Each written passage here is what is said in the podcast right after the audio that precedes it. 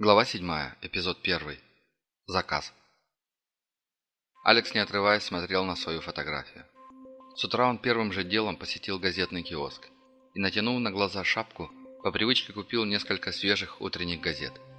С того самого момента, как он узнал, что спасенная им девушка оказалась знаменитостью, его терзало дурное предчувствие. И вот теперь оно оправдалось. Снимок был некачественный, явно снимали с большого расстояния и при плохом освещении, но черт возьми, это был его снимок. Его снимок в газете. Как это могло произойти? Впрочем, не стоит удивляться, что оказавшийся рядом со звездой, он оказался залит светом, а ведь вся его жизнь уже долгие годы протекала в тени. «Вот черт!» – произносил он, уже сотый раз меряя комнату из угла в угол. «Черт!» И что теперь делать? Конечно, если бы он вчера не потерял свой пистолет на месте спасения Полины, то волноваться было бы незачем. Но он его потерял. Когда он нырнул, пистолет был в поясной кобуре, а когда вынырнул, уже нет. И если его найдут, то привязать его к делу об убийстве Тита будет лишь вопросом времени. Прибавим сюда наличие его фотографий, и в результате получим большую проблему. Уезжать. Надо уезжать. По крайней мере на время, пока все не затихнет. Алекс сокрушенно опустился на кресло и закрыл глаза. У него были деньги, документы, чтобы беспрепятственно покинуть страну. Изменение внешности не вопрос. В конце концов, он ведь так и собирался со временем поступить. Перебраться куда-нибудь к океану, купить небольшую яхту и выходить на ней в море. Да, все это он планировал сделать когда-нибудь, если останется жив но он не думал, что ему придется осуществлять свой план так скоро. На колени запрыгнул пират и стал урча тереться о его руку. Но Алекс не замечал этого. Он думал о том, что есть еще одна причина, почему ему не хочется уезжать.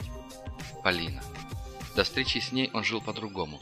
Точнее, это тогда он считал, что живет. Но сейчас он понял, что жизнью это можно было назвать лишь номинально – Алекс с ужасом осознал, что мимолетная встреча разбудила в его замерзшем сердце те чувства, которые он считал больше никогда не смогут в нем существовать. И именно эти чувства сейчас причиняли ему боль, так как он понимал, что не сможет ее больше увидеть. «Боже, что за бред? Возьми себя в руки!» — говорил он сам себе. «У тебя серьезнейшая проблема, а ты как пацан распустил романтические нюни». Он решительно встал, сбросив кота на пол. Надо оставаться собранным. Собранность и хладнокровие – вот залог выживания. Здесь его жизнь такова. Он не может позволить себе любить, тем более любить ее. Да, ему даже близко к ней подходить опасно. Она звезда, и ее свет для него смертелен. Он уже обжегся, приблизившись к ней слишком близко. Черт, но почему все так сложно? Зазвонил телефон. Алекс взглянул на определитель номера и вздохнул. Звонил посредник. Человек, с помощью которого наемник получал заказы. У Алекса было несколько таких посредников. Их он вербовал в местах, в которые люди чаще всего обращаются со своими проблемами. К примеру, звонящий ему сейчас человек держал собственное детективное агентство. Свое сотрудничество Алекс предложил весьма оригинальным образом. В тайне от владельца детективного агентства он установил в его офисе прослушивающее устройство – и вот однажды на прием к частному детективу пришла женщина, проблема которой заключалась в том, что ее дочь регулярно избивает муж-алкоголик. Но в то же время дочь писать заявление в милицию на супруга отказывалась. Ситуация вообще-то достаточно распространенная, когда женщина всеми силами выгораживает и жалеет своего непутевого супруга, покорно терпя побои. Заканчивается это, как правило, двумя вариантами. Либо тиран, в конце концов, в пьяном угаре забивает женщину до смерти, либо она, защищаясь, хватает кухонный нож или сковороду и убивает супруга. Ясное дело, что детектив решать проблему отказался, сказав, что здесь он помочь ничем не может. Но проблему смог решить Алекс. Он встретился с женщиной и спросил, готова ли она ради блага дочери пойти на крайние меры – предупредив, правда, что он не имеет в виду убийства. Та согласилась, и Алекс решил ее проблему. Через несколько дней муж-алкоголик случайно отравился метиловым спиртом, в результате чего полностью ослеп и стал совершенно беспомощен без своей жены, на которую впредь больше никогда не поднимал руку, не говоря уже о том, что полностью завязался спиртным. Получив гонорар за выполненную работу, Алекс перечислил на счет детективного агентства час денег.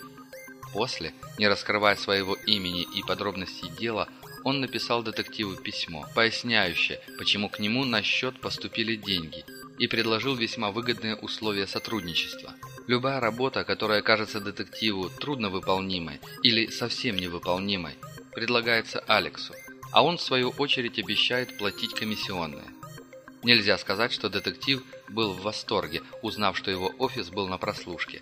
Но поразмыслив и взвесив все «за» и «против», он решил, что в случае, если он не может справиться с работой, то почему бы не предложить ее кому-то другому, особенно если за это он получит неплохое вознаграждение. С тех пор у них наладилось взаимовыгодное сотрудничество. При этом детектив ничего не знал об Алексе и встречался с ним вживую всего два раза, а их общение происходило, как правило, только по электронной почте и редко по телефону. И вот теперь детектив явно хотел предложить Алексу очередную работу. Он не знал, что тот уже решил взять продолжительный отпуск. Алекс нажал кнопку сброса вызова, и телефон замолчал. На их условном языке сброс вызова означал, что Алекс в данный момент не собирается брать какую-то работу. В случае же, если соберется, то перезвонит сам. Поэтому второй раз детектив никогда не перезванивал. Так было раньше. Внезапно телефон зазвонил снова – и на дисплее высветился все тот же номер. Алекс удивленно уставился на телефон и, немного подумав, нажал прием вызова. «Я же сбросил вызов», – произнес он в трубку вместо приветствия. «Да-да, я понимаю, извини». Голос детектива был взволнован. «Однако сейчас ты мне действительно очень нужен». «Я уезжаю из города». На том конце линии повисла пауза. «Когда? Сейчас?» «В ближайшее время. Но, слушай, тут срочная ситуация. Я же сказал. Ты не дослушал. Дай мне просто рассказать, а там уже сам решай. Хорошо. Алекс сел в кресло, заранее зная, какое примет решение, о чем бы ни попросил его детектив. Некоторое время он слушал равнодушно, однако в какой-то момент вскочил с кресла, как ужаленный. «Как ее зовут?» – закричал он в трубку. «Повтори, та самая Полина?» Та, которая... Хорошо, хорошо, но это не телефонный разговор. Нам надо встретиться. Сейчас.